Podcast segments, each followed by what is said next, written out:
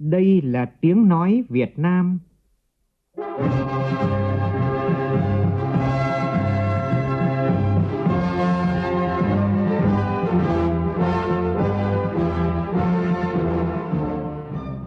là tiếng nói Việt Nam, phát thanh từ Hà Nội, thủ đô nước Cộng hòa xã hội chủ nghĩa Việt Nam.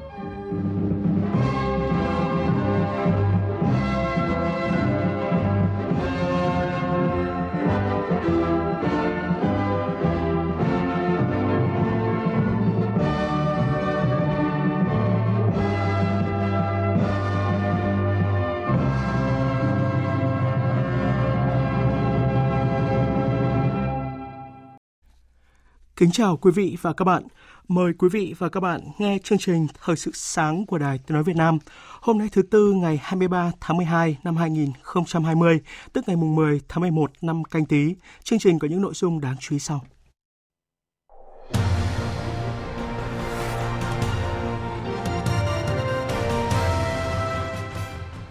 Thủ tướng Nguyễn Xuân Phúc điện đàm với Tổng thống Hoa Kỳ Donald Trump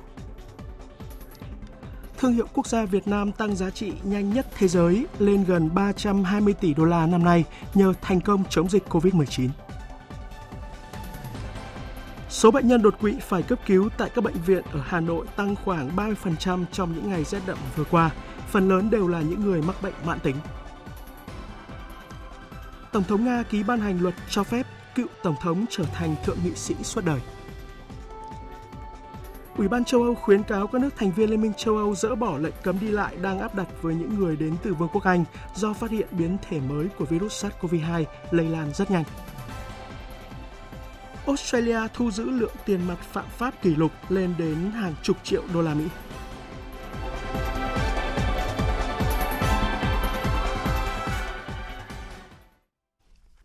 Bây giờ là nội dung chi tiết. Hôm qua tại trụ sở chính phủ, Thủ tướng Nguyễn Xuân Phúc đã có cuộc điện đàm với Tổng thống Hoa Kỳ Donald Trump. Tin của phóng viên Vũ Dũng. Thủ tướng Nguyễn Xuân Phúc và Tổng thống Hoa Kỳ Donald Trump nhất trí đánh giá quan hệ Việt Nam-Hoa Kỳ đã phát triển mạnh mẽ trên tất cả các lĩnh vực sau 25 năm thiết lập quan hệ ngoại giao và đặc biệt là trong những năm gần đây. Hai nhà lãnh đạo tin tưởng quan hệ hai nước sẽ tiếp tục đi vào chiều sâu ổn định, mang lại lợi ích cho nhân dân hai nước, trong đó hợp tác kinh tế thương mại là trọng tâm và động lực của quan hệ song phương. Một nước Việt Nam mạnh, độc lập, thịnh vượng có vai trò ngày càng quan trọng tại khu vực là mong muốn của người dân Việt Nam và cũng phù hợp với lợi ích của Hoa Kỳ. Nhân dịp này, Thủ tướng Nguyễn Xuân Phúc và Tổng thống Hoa Kỳ đã trao đổi về việc cơ quan đại diện thương mại Hoa Kỳ đang tiến hành điều tra chính sách tiền tệ và nguyên liệu gỗ của Việt Nam theo điều khoản 301 của Luật Thương mại năm 1974 của Hoa Kỳ. Thủ tướng Chính phủ khẳng định Việt Nam là nước đang phát triển, tiềm lực kinh tế còn hạn chế, điều hành chính sách tiền tệ nhằm kiểm soát lạm phát và ổn định kinh tế vĩ mô, điều hành tỷ giá không nhằm tạo lợi thế cạnh tranh thương mại quốc tế. Trên tinh thần đó, hai bên nhất trí giao các bộ ngành Việt Nam và Hoa Kỳ tiếp tục hợp tác giải quyết một cách toàn diện các quan tâm của Hoa Kỳ và Việt Nam. Qua đó, duy trì quan hệ thương mại ổn định hướng tới cán cân thương mại hài hòa, bền vững cùng có lợi. Thủ tướng Nguyễn Xuân Phúc chúc mừng Tổng thống Donald Trump về phát triển thành công hai loại vaccine trong thời gian ngắn kỷ lục.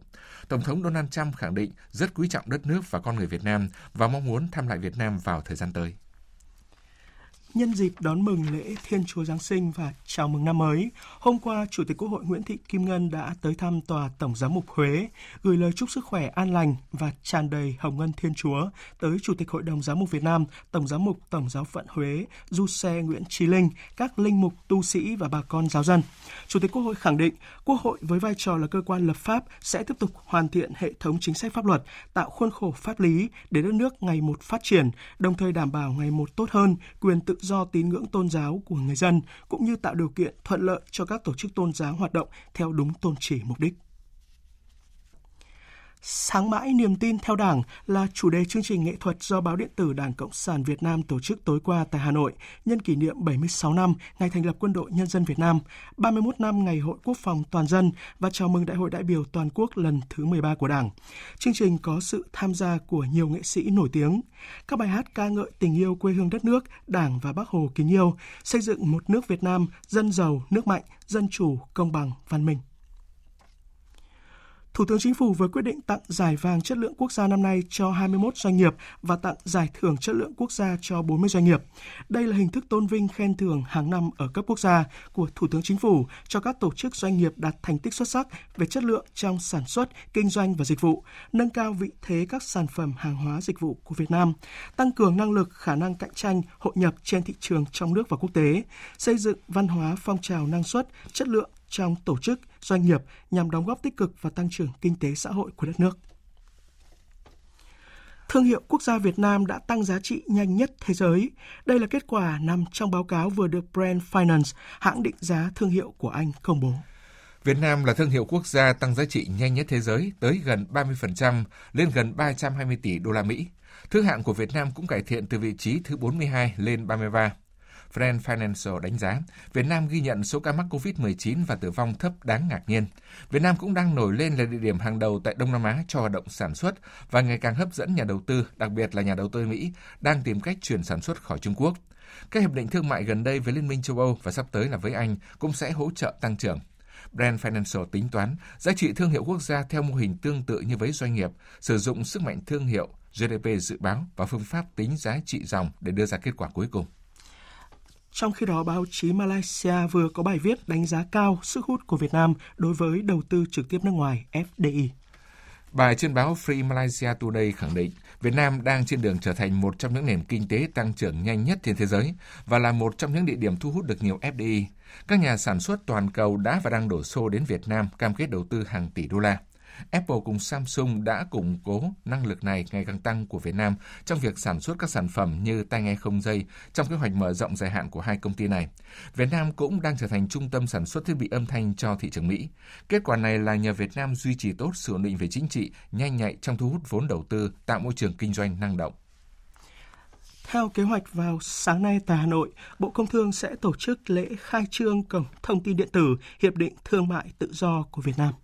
Khi đi vào hoạt động, đây sẽ là địa chỉ cung cấp công cụ tra cứu trực tuyến thông minh cho cộng đồng doanh nghiệp và các đối tượng quan tâm đối với cam kết của tất cả các hiệp định thương mại tự do mà Việt Nam tham gia, bao gồm các cam kết về thuế, quy tắc xuất xứ, dịch vụ và đầu tư, cũng như các thông tin thiết yếu khác cho quá trình giao thương của doanh nghiệp như tình hình thị trường, các quy định về xuất nhập khẩu, phát triển bền vững.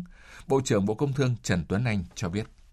Để mà thực thi có hiệu quả những cái hiệp định thương mại tự do chúng ta đã tham gia thì cái nhiệm vụ đầu tiên và quan trọng nhất đó là phải tuyên truyền phổ biến, cung cấp thông tin liên quan đến hiệp định để cho các cái chủ thể của cái quá trình hội nhập đó sẽ nắm bắt và hiểu rõ để tổ chức thực thi. Chính vì vậy, chúng ta đã triển khai thực hiện xây dựng cái cổng thông tin điện tử về các hiệp định thương mại tự do. Và đây là một mô hình cung cấp thông tin, dữ liệu, mang tính mở, liên tục được cập nhật, bổ sung và nó mang tính toàn diện tất cả các khía cạnh. Cá nhân hay doanh nghiệp có thể dễ dàng tiếp cận nội dung cần thiết và được hướng dẫn trực tuyến chi tiết, rõ ràng và đơn giản, thay vì phải tự mày mò hoặc liên hệ nhiều cơ quan đơn vị khác nhau để có được thông tin mình cần. Tại Cần Thơ, Tổng Liên đoàn Lao động Việt Nam vừa tổ chức tổng kết cụm thi đua Liên đoàn Lao động năm thành phố trực thuộc Trung ương gồm Hà Nội, Thành phố Hồ Chí Minh, Hải Phòng, Đà Nẵng và Cần Thơ. Tin của phóng viên Hồng Phương. Năm thành phố có gần 26.200 công đoàn cơ sở và khoảng 1 triệu 822.000 đoàn viên công đoàn. Năm 2020, Liên đoàn Lao động năm thành phố đã ký kết mới chương trình phúc lợi cho đoàn viên công đoàn với 447 doanh nghiệp, có hàng trăm ngàn đoàn viên được hưởng lợi ích trên hàng tỷ đồng, đưa mức hỗ trợ tối thiểu mỗi suất ăn 15.000 đồng, hỗ trợ xây dựng sửa chữa 138 máy ấm công đoàn với số tiền gần 3,915 tỷ đồng. Năm 2021 diễn ra nhiều sự kiện quan trọng của đất nước để hoàn thành các chỉ tiêu, nhiệm vụ tổ chức công đoàn. Ông Nguyễn Đình Khang, Chủ tịch Tổng Liên đoàn Lao động Việt Nam nhấn mạnh, cần cụ thể hóa hơn nữa các phong trào lao động giỏi, lao động sáng tạo, xanh, sạch, đẹp, bảo đảm an toàn vệ sinh lao động và cuộc vận động cán bộ, công chức, viên chức nói không với tiêu cực gắn với chủ đề hoạt động năm 2021 nâng cao chất lượng đội ngũ cán bộ công đoàn cơ sở tập trung cho công tác tuyên truyền, phát triển đoàn viên, thành lập công đoàn cơ sở, mở rộng mạng lưới của tổ chức công đoàn, rồi tiếp tục phát triển cái hình thức tập hợp người lao động ở các cái khu vực phi chính thức thông qua các cái mô hình. Quan tâm nhất là công tác đào tạo cho đội ngũ cán bộ công đoàn cơ sở. Dịp này, Tổng Liên đoàn Lao động Việt Nam đã trao cờ dẫn đầu cụm thi đua Liên đoàn Lao động năm thành phố trực thuộc Trung ương cho thành phố Hà Nội, cờ xuất sắc cụm thi đua Liên đoàn Lao động năm thành phố trực thuộc Trung ương cho thành phố Cần Thơ và thành phố Hồ Chí Minh. Công an Cần Thơ vừa ra quyết định khởi tố vụ án khởi tố bị can, bắt tạm giam đối với Lê Thị Bình, 44 tuổi, thường trú tại phường An Thới, quận Bình Thủy để điều tra về hành vi lợi dụng các quyền tự do dân chủ, xâm phạm lợi ích của nhà nước, quyền lợi ích hợp pháp của tổ chức cá nhân. Cơ quan cảnh sát điều tra công an thành phố Cần Thơ đã tiến hành khám xét nơi ở đối với Lê Thị Bình để điều tra về hành vi lợi dụng các quyền tự do dân chủ xâm phạm lợi ích của nhà nước, quyền lợi ích hợp pháp của tổ chức cá nhân được quy định tại Điều 331 Bộ Luật Hình sự năm 2015, sửa đổi bổ sung năm 2017. Quyết định trên đã được sự phê chuẩn của Viện Kiểm sát Nhân dân cung cấp. Công an đã thu giữ nhiều tài liệu có nội dung liên quan tới việc chống phá đảng nhà nước. Hiện vụ án đang được tiến hành điều tra làm rõ theo quy định của pháp luật. Công an Hải Phòng vừa phối hợp với đội kiểm soát Cục Hải quan Hải Phòng bắt giữ lượng cần sa lên tới hơn 655 kg tại khu vực cảng Hải Phòng. Đây là một trong những vụ bắt giữ ma túy số lượng lớn nhất tại Hải Phòng từ trước đến nay. Thủ đoạn cất giấu số cần sa này rất tinh vi khi được giấu trong một vách ngăn gia cố bí mật nằm cuối container với chiều rộng khoảng 30 cm. Nhựa cần sa được đóng trong các túi nhỏ bọc ni lông và giấy xi măng nhiều lớp, có tráng phủ lớp bột kem đánh răng, đóng vào thành từng khối khoảng 12 kg. Công an Hải Phòng đang tiếp tục điều tra làm rõ và mở rộng vụ án. Thưa quý vị, thưa các bạn, miền Bắc vẫn đang trải qua những ngày giá rét. Điều đáng lo ngại là số bệnh nhân đột quỵ phải cấp cứu tăng khoảng 30%. Phần lớn số ca đột quỵ đều là những người mắc bệnh mãn tính. Phản ánh của phóng viên Văn Hải tại Bệnh viện Lão Khoa Trung ương Hà Nội. Khoa cấp cứu và khoa hồi sức tích cực Bệnh viện Lão Khoa Trung ương, mỗi đơn vị có 50 giường bệnh. Trong những ngày lạnh giá, luôn chật cứng bệnh nhân đột quỵ. Đây là một trong những thời điểm số bệnh nhân đột quỵ đông nhất trong năm, tương đương đợt nắng nóng đỉnh điểm mùa hè. Ông Nguyễn Văn Điện, 74 tuổi ở Tây Hồ, Hà Nội, giọng nói vẫn còn ngọng nghịu. Đây là một trong những di chứng mà cơn tai biến để lại khi cơ thể bị thay đổi nhiệt độ đột ngột trong những ngày lạnh giá.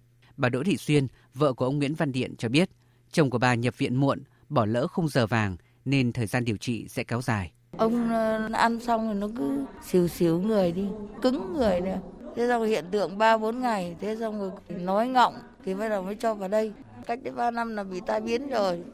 Thay đổi nhiệt độ đột ngột, đặc biệt với người già, cơ thể thích ứng chậm nếu mắc kèm theo các bệnh mãn tính như tăng huyết áp sẽ khiến mạch máu bị co lại, ảnh hưởng tuần hoàn, lưu thông máu đến não và tim bị tắc nghẽn. Bác sĩ Vũ Thị Thanh Huyền, trưởng khoa nội tiết cơ xương khớp, Bệnh viện Lão khoa Trung ương khuyến cáo. Các cái thay đổi của thời tiết tác động bất lợi, đặc biệt cho những người mà có bệnh lý nền như đái tháo đường và các cái bệnh lý tim mạch. Chúng tôi thường khuyên là không nên tập thể dục quá là sớm, mặc ấm có thể là mặc nhiều lớp để các cụ có thể dễ dàng là cởi ra hoặc mặc vào để thích ứng với điều kiện thời tiết. Nếu như tập thể dục thì nên khởi động kỹ và sau khi quá trình tập thì có quá trình làm nguội cơ thể, à, đặc biệt tránh à, các cái thay đổi quá nhanh từ cái điều kiện từ trong nhà ra ngoài trời. Các nghiên cứu đã chỉ ra rằng nếu nhiệt độ giảm 5 độ C sẽ khiến tỷ lệ nhập viện vì đột quỵ tăng thêm 7% và tỷ lệ tử vong cũng tăng gần 10%. Theo thống kê mỗi năm, nước ta có hơn 230.000 ca đột quỵ và năm sau tăng hơn năm trước 2%. Hơn một nửa số trường hợp đột quỵ bị tử vong, 90% số ca đột quỵ còn sống để lại các di chứng và giảm sức khỏe rõ rệt. Những con số đáng báo động này cho thấy không chỉ phải giữ gìn sức khỏe trong những ngày giá rét mà còn phải phòng chống các yếu tố nguy cơ gây bệnh mãn tính như không hút thuốc lá, không lạm dụng rượu bia, cần vận động thể lực đúng cách và không để cơ thể bị thừa cân béo phì.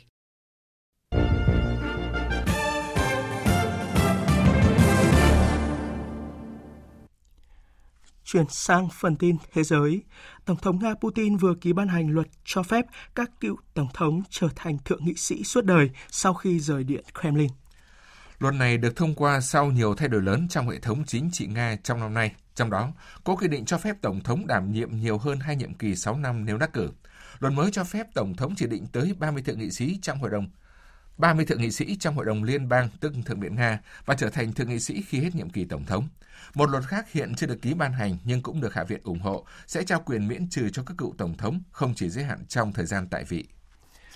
Tổng thống Romania Claus Iohannis vừa bổ nhiệm ông Florin Situ giữ chức Thủ tướng trong bối cảnh cựu Thủ tướng Orbán đã từ chức từ ngày 8 tháng 12. Phóng viên Hải Đăng theo dõi khu vực Đông Âu đưa tin. Tổng thống Iohannis cho biết khi nhận được sự tham vấn của các thành viên trong Quốc hội, ông đã quyết định bổ nhiệm ông Situ vào vị trí Thủ tướng. Tối ngày 22 tháng 12, trong bài phát biểu của mình, ông Florin Situ khẳng định ông sẽ làm mọi thứ có thể để có một chính quyền ổn định và bền vững. Ông nhấn mạnh Romania đang trải qua một cuộc hoảng kép trong thời gian này, đó là vấn đề về sức khỏe và kinh tế. Do vậy, vai trò của chính phủ hiện nay là quản lý và vượt qua cuộc khủng hoảng cùng những tác động tiêu cực của dịch COVID-19 đến nền kinh tế và sức khỏe của người dân. Ông cho biết thêm mỗi bộ trưởng sẽ được phân công một mục tiêu cụ thể và sẽ được giám sát hàng quý để đảm bảo các mục tiêu sẽ thành hiện thực. Do ảnh hưởng của lệnh cấm đi lại với Anh, nhiều tài xế xe tải châu Âu đã bị kẹt lại tại cảng Dover, miền đông nam nước Anh mấy ngày qua. Với tình hình này thì nhiều tài xế có lẽ sẽ không kịp trở về nhà để đón Giáng sinh cùng với gia đình. Tổng hợp của biên tập viên Hồng Nhung. Từ mấy ngày qua, nhiều xe tải xếp hàng dài tại cảng Dover do không được thông quan. Anh Zanzinka, một lái xe Italia có thâm niên 7 năm vận chuyển hàng hóa cho biết, nếu được thông quan, anh cũng phải mất khoảng 45 giờ chạy xe liên tiếp mới có thể về đến nhà. Với tình hình như hiện nay, anh sẽ không kịp về nhà đón Giáng sinh như mọi năm. No, it's done. Từ đây về nhà, tôi sẽ phải vượt quãng đường là 3.200 km, tức là 45 giờ chạy xe liên tục không ngủ. Chỉ lái xe thôi, tôi không thể làm được điều đó. Đây là lần đầu tiên tình huống này xảy ra. Tôi đã từng ở Tây Ban Nha, Đức, nhưng chưa bao giờ phải đối mặt với tình hình như thế này. Trước thực tế này, Ủy ban châu Âu ngày 22 tháng 12 khuyến cáo các nước thành viên Liên minh châu Âu nên dỡ bỏ lệnh cấm đi lại đang áp đặt với những người đến từ Anh nhằm cho phép nối lại các chuyến đi quan trọng. Tuy nhiên, trong bối cảnh dịp lễ Giáng sinh sắp đến gần, có lẽ tình hình sẽ không sớm được cải thiện và nhiều khả năng cánh tài xế châu Âu kẹt tại cảng Dover sẽ phải đón Giáng sinh trên xe tải. Trước đó, hàng loạt nước châu Âu đã ban bố lệnh cấm đi lại với Anh do nước này phát hiện biến thể mới của virus SARS-CoV-2 có khả năng lây lan rất nhanh. Trong diễn biến mới nhất, Pháp thông báo sẽ mở cửa trở lại một phần biên giới của nước này với Anh kể từ hôm nay. Phóng viên Huỳnh Điệp, thường trú tại Pháp đưa tin. Trong một thông cáo được phát đi tối ngày 22 tháng 12 theo giờ Pháp, Thủ tướng Pháp Jean Castex cho biết, kể từ dạng sáng ngày thứ Tư 23 tháng 12, Pháp sẽ mở cửa trở lại biên giới với Anh. Các công dân Pháp đang sinh sống làm việc tại Anh được phép qua biên giới. Ngoài ra, biên giới cũng được mở cửa đối với công dân Anh định cư tại Pháp. Nước Pháp cũng cho phép công dân các nước thuộc Liên minh châu Âu và không gian Schengen được phép di chuyển từ Anh quá cảnh qua Pháp để về nước, đương nhiên với các lý do di chuyển tuyệt đối cần thiết. Tất cả những người di chuyển từ Anh vào lãnh thổ Pháp phải được xác định là âm tính với virus SARS-CoV-2 bằng các hình thức xét nghiệm trong vòng ít nhất 72 giờ trước giờ khởi hành. Việc di chuyển qua biên giới được thực hiện như thường lệ, tức là sử dụng máy bay, tàu cao tốc hay tàu biển. Lực lượng cảnh sát biên giới giữa Pháp và Anh sẽ tiến hành kiểm tra đối với tất cả các trường hợp qua biên giới. Các biện pháp này của chính phủ Pháp có hiệu lực đến ít nhất ngày 6 tháng 1 năm 2021. Đến nay thì virus SARS-CoV-2 đã xuất hiện tại toàn bộ các châu lục trên thế giới. Phóng viên Phạm Huân thường trú tại Mỹ cho biết virus này đã lan tới châu Nam Cực sau khi một loạt trường hợp nhiễm bệnh vừa được ghi nhận tại một cơ sở nghiên cứu của Chile.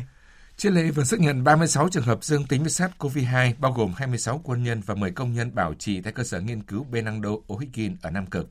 Một vài người đã xuất hiện các triệu chứng nhiễm bệnh trước khi được xét nghiệm. Những người này đã được sơ tán đến thành phố Punta Arena của Chile và được cách ly trong tình trạng sức khỏe tốt. Nam Cực được coi là châu lục cô lập nhất trên thế giới. Mỗi năm có khoảng 5.000 nhà khoa học và nghiên cứu sống ở Nam Cực vào mùa hè và khoảng 1.000 vào mùa đông. Chile là nước thứ sáu bị ảnh hưởng nặng nề bởi dịch COVID-19 ở khu vực châu Mỹ Latin, với gần 600.000 ca nhiễm và hơn 16.000 ca tử vong. Trong khi đó, Tổng thống Mỹ Donald Trump vừa ký ban hành gói cứu trợ kinh tế trị giá gần 900 tỷ đô la nhằm tạo động lực cho hàng triệu người dân và các doanh nghiệp vốn bị ảnh hưởng nặng nề vì đại dịch COVID-19. Gói cứu trợ nhằm thổi một luồng gió mới cho nền kinh tế Mỹ sau nhiều tháng không hoạt động vì đại dịch. Hiện Mỹ đã ghi nhận hơn 310.000 người tử vong vì dịch, trong khi mỗi ngày ghi nhận thêm hơn 200.000 ca nhiễm mới. Chính phủ Mỹ sẽ hỗ trợ 600 đô la cho hầu hết mỗi người dân Mỹ và trả thêm cho hàng triệu người bị mất việc do đại dịch, khi chương trình cứu trợ trước đó hết hạn vào ngày 26 tháng 12 ngay sau khi Bộ Thương mại Mỹ công bố danh sách 58 công ty Trung Quốc bị cấm mua công nghệ của Mỹ do bị đình chỉ là các đơn vị mà những người dùng cuối là quân sự, thì Trung Quốc đã có những phản ứng quyết liệt, đồng thời cảnh báo sẽ có những động thái đáp trả thích đáng. Phóng viên Đinh Tuấn, thường trú tại Trung Quốc đưa tin.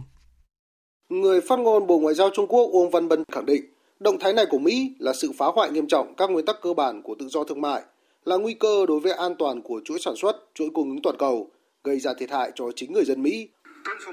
Trung Quốc hối thúc Mỹ dừng ngay các hành động sai lầm, đối xử công bằng với công ty nước ngoài, trong đó có các công ty của Trung Quốc. Trung Quốc sẽ áp dụng các biện pháp đáp trả thích đáng nhằm bảo vệ quyền lợi hợp pháp của các công ty nước mình. Trước đó, hôm 21 tháng 12 theo giờ Mỹ, Bộ Thương mại Mỹ đã công bố danh sách 103 công ty, trong đó có 58 công ty Trung Quốc và 45 công ty Nga, mà theo chính quyền Washington là có liên hệ với quân đội các nước này. Bộ trưởng Thương mại Wilbur Ross cho biết danh sách trên của Mỹ nhằm tránh nguy cơ hàng hóa công nghệ cuối cùng rơi vào tay người dùng quân sự. Điều này có nghĩa mọi giao dịch của các công ty Mỹ với những công ty trong danh sách trên đều cần phải được xét duyệt và cấp phép của cơ quan thẩm quyền của Mỹ. Trong một diễn biến khác, Trung Quốc vừa công bố sách trắng về giao thông, khẳng định sẽ nỗ lực phát triển một mạng lưới giao thông đa chiều và toàn diện. Đến nay, Trung Quốc đã có hệ thống đường sắt dài gần 140.000 km, trong đó 35.000 km là đường sắt cao tốc và tổng cộng hơn 5 triệu km đường quốc lộ, trong đó 150.000 km đường cao tốc. Hệ thống đường thủy nội địa dài gần 130.000 km và số sân bay dân sự đạt 238 sân bay. Trung Quốc cũng đạt nhiều tiến bộ và đi đầu về công nghệ giao thông, đặc biệt là đường sắt ở vị trí rất cao và ở nhiệt độ cực thấp, có thể xây dựng trong các điều kiện địa lý khắc nghiệt như vùng đất đóng băng trên cao nguyên, đất đang đắp bồi hoặc là sa mạc. Australia vừa thu giữ lượng tiền mặt phạm pháp kỷ lục lên đến hàng chục triệu đô la Mỹ. Chỉ trong tháng 12 này, cảnh sát bang Tây Australia đã thu giữ tổng cộng 22 triệu đô la Mỹ tiền mặt trong năm hoạt động điều tra riêng biệt nhằm vào tội phạm buôn bán ma túy. Trong đó có hơn 9 triệu đô la được tìm thấy trên một chiếc xe tải, một lượng tiền mặt kỷ lục bị thu giữ ở nước này. Một số mạng lưới rửa tiền đã ngừng hoạt động trong năm nay vì người dân tránh sử dụng tiền mặt và các giao dịch thương mại bị chậm trễ hoặc bị ngừng do dịch COVID-19. Việc tạm dừng giao dịch tại các sòng bạc cũng như tại các khách sạn và câu lạc bộ có máy đánh bạc sử dụng lượng tiền mặt lớn cũng góp phần làm gián đoạn các kênh rửa tiền tiền. Dự báo hoạt động vận chuyển tiền phi pháp sẽ còn tiếp tục cho đến khi các giao dịch kinh doanh hồi phục trở lại và đây chính là cơ hội cho các cơ quan thực thi pháp luật ngăn chặn dòng tiền của các mạng lưới tội phạm có tổ chức. Thưa quý vị, thưa các bạn, hơn 4 tháng sau hai vụ nổ kinh hoàng tại Liban khiến hàng trăm người thương vong, cuộc sống tại thủ đô Beirut đang dần trở lại quỹ đạo bình thường, song vẫn còn đó không ít nỗi đau. Dịp Giáng sinh này được hy vọng sẽ phần nào xoa dịu những mất mát và tổn thương của các nạn nhân, cũng như là người dân thủ đô Beirut nói chung sau một năm đầy khó khăn. Tổng hợp của biên tập viên Khánh Hà. Được dựng lên trong một nhà kho gần cảng Beirut, nơi đã bị săn phẳng bởi vụ nổ kinh hoàng hồi tháng 8. Ngôi làng Giáng sinh do tổ chức phi chính phủ đoàn kết gây dựng, giờ đây ngập trong sắc đèn lung linh với những lời chúc tốt đẹp. Tại đây, người dân Liban có thể vào cửa hoàn toàn miễn phí và thưởng thức các buổi hòa nhạc, những bữa tiệc đồ uống để thắp lên tinh thần ấm cúng của Giáng sinh cũng như ngọn lửa lạc quan trong lòng mỗi người dân nơi đây. Chúng tôi muốn sống, chúng tôi cần làm cho con cái hạnh phúc và bước tiếp. Dù chúng ta có mệt mỏi vì hoàn cảnh. Bất kể những điều tiêu cực xung quanh chúng ta như đại dịch Covid-19 hay vụ nổ kinh hoàng ở Beirut và kinh tế suy giảm, chúng ta vẫn còn tia hy vọng. Ngày lễ này là dịp vô cùng thân thương với tất cả người dân Liban, cho họ hy vọng về một cuộc sống mới tốt đẹp hơn. Âm nhạc, những lời chúc và cả những lời an ủi dường như là liều thuốc chữa lành những vết thương về thể xác và tinh thần đối với người dân thủ đô Beirut. Với họ, Giáng sinh là lễ kết thúc năm cũ và chào đón năm mới, cũng như cách mà họ sẽ bước qua đau thương và chào đón cuộc sống mới của mình. Giáng sinh này mang tới cho chúng tôi niềm vui và hy vọng. Liban sẽ trở lại như cũ. Chúng tôi đã phải chịu đựng rất nhiều. Giải sổ số Giáng sinh Tây Ban Nha đã tìm ra những người may mắn. Vận may đã đến với những người may mắn sở hữu tấm vé số 72897 khi họ giành giải cao nhất trong giải sổ số lớn được tổ chức trong dịp Giáng sinh ở Tây Ban Nha. Giải thưởng trị giá lên tới 400.000 euro. Lễ quay thưởng năm nay không có khán giả. Các thành viên tham dự đều đeo khẩu trang và tiến hành xét nghiệm COVID-19 trước đó.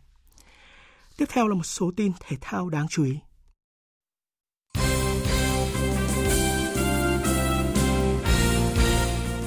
U15 Viettel và U15 SHB Đà Nẵng là hai đội bóng đại diện cho bảng B bước vào vòng bán kết vòng chung kết giải bóng đá U15 quốc gia năm nay sau lượt trận cuối cùng diễn ra vào chiều qua tại Trung tâm Đào tạo bóng đá trẻ PVF.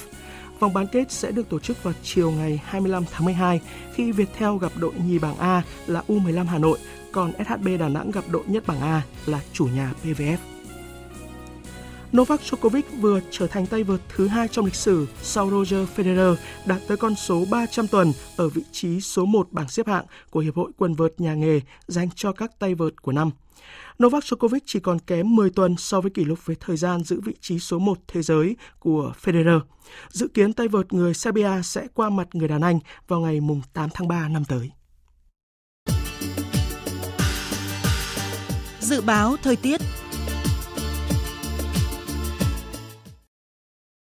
Phía Tây Bắc Bộ, ngày nắng, đêm không mưa, sáng sớm có sương mù và sương mù nhẹ rải rác, gió nhẹ, trời rét. Nhiệt độ từ 13 đến 23 độ. Phía Đông Bắc Bộ, nhiều mây có mưa nhỏ vài nơi, sáng sớm có sương mù và sương mù nhẹ rải rác, trưa chiều giảm mây trời nắng, gió Đông Bắc cấp 2, cấp 3, trời rét, nhiệt độ từ 14 đến 23 độ. Các tỉnh từ Thanh Hóa đến Thừa Thiên Huế, nhiều mây, phía Bắc có mưa vừa, sáng sớm có sương mù và sương mù nhẹ rải rác, phía Nam có mưa rải rác, gió Bắc đến Tây Bắc cấp 2, cấp 3, trời rét, nhiệt độ từ 14 đến 21 độ. Các tỉnh ven biển từ Đà Nẵng đến Bình Thuận, nhiều mây, phía Bắc có mưa, mưa rào rải rác, phía Nam có mưa, mưa vừa, có nơi mưa to và rông, gió Đông Bắc cấp 2, cấp 3, phía Bắc trời lạnh, nhiệt độ từ 18 đến 24 độ. Tây Nguyên, nhiều mây có mưa, mưa rào rải rác và có nơi có rông, gió Đông Bắc cấp 2, cấp 3, sáng sớm và đêm trời rét, nhiệt độ từ 17 đến 25 độ. Khu vực Nam Bộ, nhiều mây có mưa, mưa vừa, có nơi mưa to và rông, gió Đông Bắc đến Bắc cấp 3. Trong cơn rông có khả năng xảy ra lốc, xét và gió giật mạnh, nhiệt độ từ 20 đến 27 độ. Khu vực Hà Nội nhiều mây không mưa, sáng sớm có sương mù nhẹ, trưa chiều giảm mây trời nắng, gió đông bắc cấp 2 cấp 3 trời rét, nhiệt độ từ 15 đến 23 độ. Dự báo thời tiết biển, vịnh Bắc Bộ có mưa vài nơi, tầm nhìn xa trên 10 km, gió đông bắc cấp 4 cấp 5. Vùng biển từ Bình Thuận đến Cà Mau có mưa rào và rải rác có rông, tầm nhìn xa từ 4 đến 10 km, gió đông bắc cấp 5, ngày có lúc cấp 6, giật cấp 7, biển động. Vùng biển từ Cà Mau đến Kiên Giang có mưa rào và rông rải rác, tầm nhìn xa trên 10 km, giảm xuống 4 đến 10 km trong mưa, gió đông bắc cấp 4 cấp 5. Khu vực Bắc Biển Đông có mưa vài nơi, tầm nhìn xa trên 10 km, gió Đông Bắc cấp 5, riêng phía Đông Bắc ngày có lúc cấp 6, giật cấp 7, biển động. Khu vực giữa Biển Đông có mưa rào và rông rải rác ở phía Tây, tầm nhìn xa trên 10 km, giảm xuống 4 đến 10 km trong mưa, gió Đông Bắc cấp 4, cấp 5. Khu vực Nam Biển Đông có mưa rào và rông rải rác, tầm nhìn xa trên 10 km, giảm xuống 4 đến 10 km trong mưa, gió Đông đến Đông Bắc cấp 4, cấp 5. Khu vực quần đảo Hoàng Sa thuộc thành phố Đà Nẵng có mưa vài nơi, tầm nhìn xa trên 10 km, gió Đông Bắc cấp 6, giật cấp 8, biển động. Khu vực quần đảo Trường Sa thuộc tỉnh Khánh Hòa có mưa rào và rông rải rác, tầm nhìn xa trên 10 km, giảm xuống 4 đến 10 km trong mưa, gió đông đến đông bắc cấp 4 cấp 5. Vịnh Thái Lan có mưa rào và rông vài nơi, riêng phía Nam đêm có mưa rào và rông rải rác, tầm nhìn xa trên 10 km, giảm xuống 4 đến 10 km trong mưa, gió đông bắc cấp 4. Tới đây, chúng tôi kết thúc chương trình Thời sự sáng nay. Chương trình do biên tập viên Hải quân thực hiện với sự tham gia của phát thanh viên Hùng Sơn, kỹ thuật viên Uông Biên, chịu trách nhiệm nội dung Nguyễn Vũ Duy. Cảm ơn quý vị và các bạn đã quan tâm theo dõi.